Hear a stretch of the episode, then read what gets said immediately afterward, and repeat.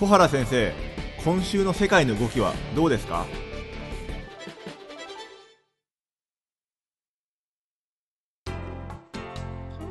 皆さんこんにちはオートバンクの上田です。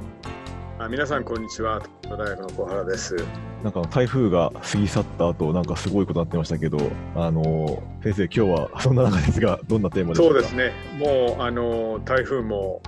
自然災害がですね、ええ。えー、激しくなってきているという、まあ、一つの調査だと思うんですけど、はい、あのその背景にですね、ええ、気候変動、はい、地球温暖化とも言われますが、はい、まあ、その影響があることはもう明らかになってきましたから、うん。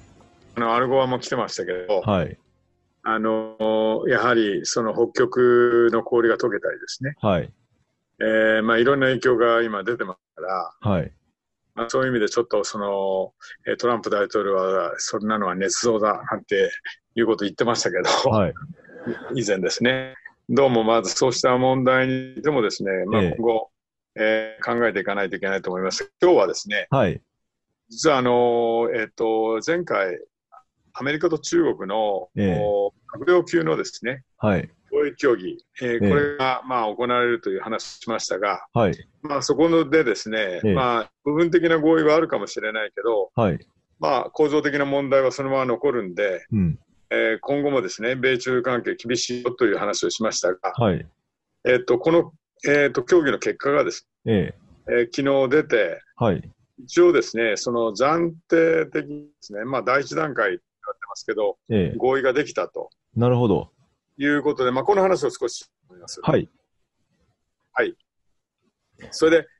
あのー、まあ、まとまった、その中身をちょっと見てみますね。ええちょっと一言で言うとですね、はい、あんまり中身は大したことはないんですよ、やっぱり。あ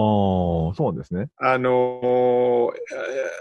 いわゆるその中国側がこれまでですね、はい、ずっと一貫して言ってきた。で、トランプ大統領がなかなかその、あのー、具体化しないって言って、ええ、まあ不安を漏らしてましたが、はい、まあ、トランプ大統領、共和党のですね、はい、えー、評伝でもあるですね、えー、まあ農業州、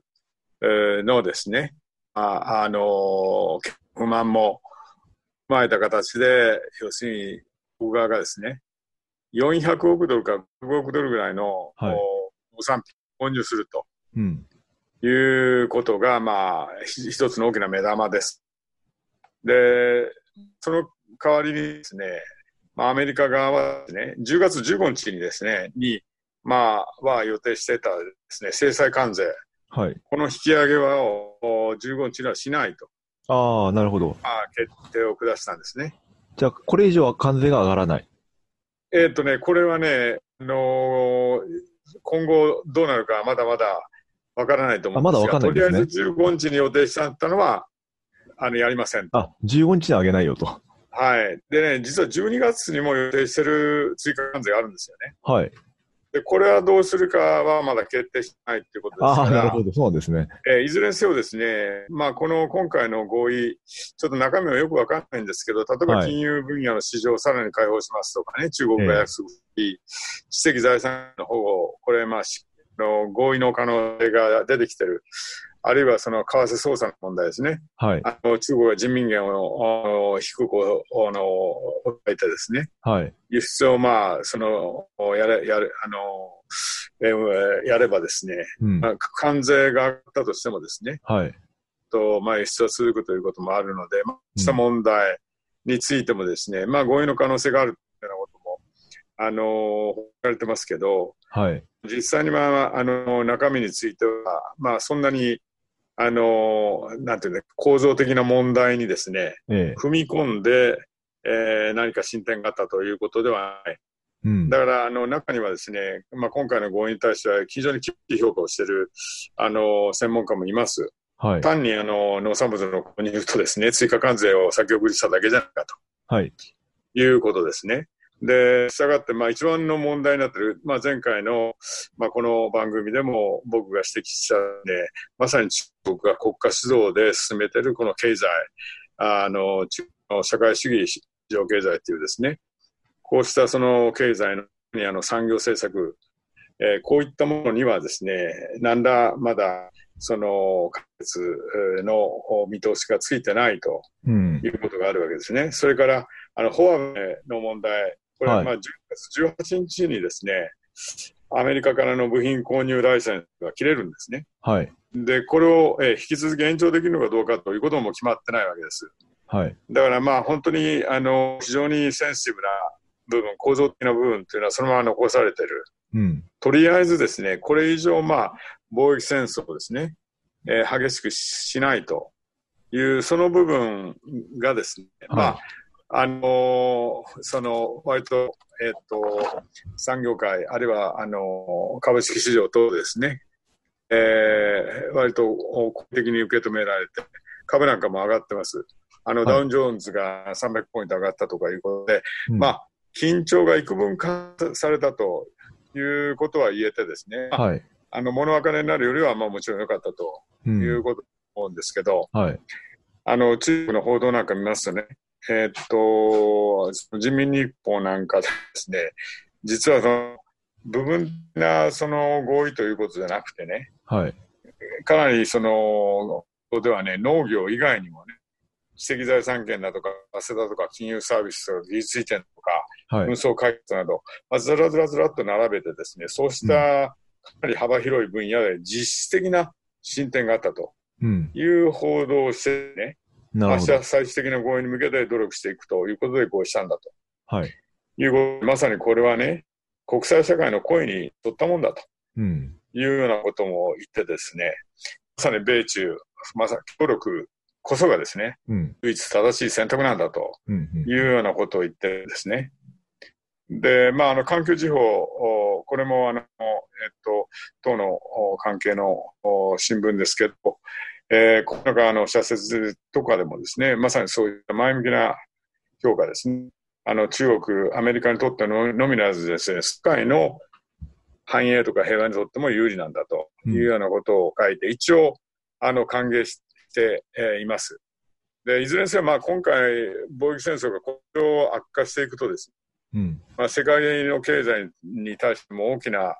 その悪影響を与えるので、まあ、今回、まあ、とりあえずこういった形でですね、これ以上、その、悪化さないという点ではね、まあ、良かったのかなと。で、今後はですね、多分、あの、10月15日にですあ、ごめんなさい、11月の中旬ですね、11月の中旬にチリで APEC を行います。はい。そこで、あの、習近平国家主席とトランプ大統領が首脳会談する予定でですね、うん、まあ、今回の合意をですね、そこで最終的な合意にしていくということで、まあ、残された時間をですね、えー、その文書に詰めていくと作業があると思うんですけど、うん、まあど、その文書をどこまできちっと詰められるかということも含めてですね、まだ不確実な部分は残っていると思います。いずれにせよですね、まあ、そうした、あその一応、まあ、設計経済にとっては若干、あのー、一服感がある、はい、えー、合意であったと思います。ただ、あの以前から言っているようにですね、まあ、その構造的な部分というのは何も解決されてないわけですから、うん、これはあのまだまだ長く続くそのこれからもですね目を離せない、うん、まさに米中間の貿易、えー、戦争だと言えると思うんですね。なるほど。それからもう一つ、まだまだ安心はできないということですね。はいまだまだ安心はできないっていう、そうそうなんですね。うん、だから、まあ、あの、先ほども言ったように、まあ、とりあえずこうしたあの部分的暫定な合意でですね、はい、まあ、これ以上あの悪化させないという、うん。まあ、そこのお意思はですね、まあ、両首脳が示すという形でですね、落ち着いたわけですけど、うん、まあ、ぱりこれ、まあ、双方にとって実は、あのダメージなんですね。米中双方にとってですね。はい、どっかでこう、なんとかこのソフトランディングしたいっていうところがあるんだと思うんですけど、例えばアメリカにおいてはですね、この間も説明したように、貿易という範疇を超えてね、えー、まさに安全保障という分野、さらにはまあ、あの、イデオロギー、価値をめぐるような対立新鮮とも言われるような対立がもう出てきてますから、うん、まあ、そういう意味で言うと、まあ、かあの貿易の分野だけでですね、収まる話ではないということだと思います。なるほど。はい。それとはですね、ちょっとその、あの、シリアの話を少し、あの、付け加えておきたいんですけど。えっと、シリアですか？はい。はい。シリアでですね、今何が起きてるかというとですね、はい、その、実はあの、ご存知のように IS というですね、はい。まあ、イスラム国なんとも言われてましたが、はい。あの、これとの、この戦いがずっと続いてたわけですね。ええ。で、その、アメリカはですね、実は、あの、そのクルド主体のですね、シリア民主勢力のあの SDF と言われるんですけど、まあ、これと一緒になってです、IS と戦ってきたわけですね。はい。で、もう5年間戦ってきたわけですけど、トランプ大統領がですね、あの、去年の12月にですね、すべてのアメリカ軍を撤退させるということをいただ発表したんですね。はい。で、実はあの、トルコのエルダーン大統領はですね、まあ、このあの、クルドに対しては非常に厳しい、あのー、政策を取ってて、はい、実はその PKK っていうですね、そのいわゆるトルコ内で反乱を、まあ、その起こしてきたようなですね、こうした団体があるわけですけど、はい、えー、まあ、そのこの、P、PKK の一派、分派がですね、うん、SD とみなしててですね、はい。まあ、極端なことを言えばですね、まあ、すべてのクルド人はテロリストだと。はい、このの PKK っていうのは実はあのアメリカもですね、トルコのみならず、まあ、テロリスト集団として指定してるわけですけど、はい、このあの一緒に戦ってきたですね、SDF っていうのはそうじゃないと。はい、いうことで、実はあのアメリカ一緒に戦ってたアメリカ軍の兵士たちがですね、これ、あのインタビューなんかにも答えてるんですけど、はい、もう本当にある意味での信頼関係に基づくパートナーシップでね、うん、IS やっぱり戦ってきたと。い。う、それを今になって見捨てるのは、ね、もう裏切りだし、残念でたまらない、まあ、そうした声がですね、うん、一緒に戦ってきたアメリカ兵からもあの声が漏れ出てるんですよね。なるほど。何が起きてるかというと、はい、つまり今までアメリカ軍がそこにいたから、トルコは、あの侵攻しなかったわけですね。はい、アメリカ軍が上げるという話になると、まあ、トルコはですね、えー、いよいよユダ人に対するその侵攻を始めたわけです。うん、で、空からも陸もですね、えー、大変な攻撃を今してて、実はあの6万4千人ものですね、あの民間人がですね、今をしていると、はい、いうこと、それからまあ多くのですね、犠牲者が出てくるということで、あの、まあ、極端なこと、本当に911以来ですね、えー、パートナーとして一緒に戦ってきた、まあ、こうしたクルド人、えー、の、その、ですね、まあ、こうしたあとことの、と分かってしまうということについてですね、あの、アメリカの議会でもですね、相当のトあのトランプ大統領に対する、えー、批判、えー、これが高まってきてるわけですね。はい。で、その実は IS 相当においてですね、IS を相当する上で、もう本当に実はクルーズ人の部隊っていうのはですね、大変大きな役割を果たしたということは、まあ、アメリカもよく知られてて、アメリカの議会もですね、そういう意味で言うと、まあ、今回のトランプ大統領の米軍引き上げについては、非常に共和党も含めてですね、超党派で問題だということで、トルコに対してはですね、これ正当化すべきだというような動きがあるわけですね。うん、はい。で、まあ、あの、アメリカ軍が、まあ、いなくなればですね、えー、まあ、クルドが、まあ、の攻撃に絶対にさらされると。で、さらに言うと、シリアのパワーバランスが変わっていくわけですね。うん、で、まあ、トルコのみならず、イラン、あるいはロシア、まあ、こうした国が、まあ、ここに関わってくることによって、まあ、あの、最初はね、こういった国が共闘して、それで、まあ、紛争を終わらせようとする、うん、動きに、えー、つながっていくんだろうと思うんですが、はい、ただ、のこうした国々の間でですね、えー、将来的には深刻な対立も生まれるんではないかと、つまり覇権をめぐる争いですね。うん、で紛争が長期化するというようなことも、まあ、その、けんもされるわけです。はい。で、まあ、エルダーンからするとですね、まあ、この、の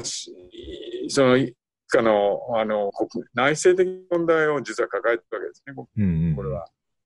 で、実はシリアからの難民っていうのが、まあ、トルコに流れ込んで、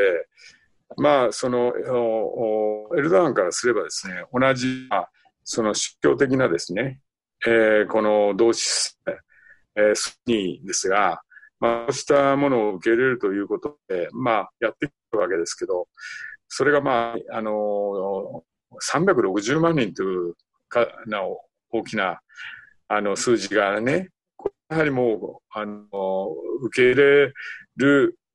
側にとっても大変なコストになるし、これ選挙特上もあのマイナスだということで、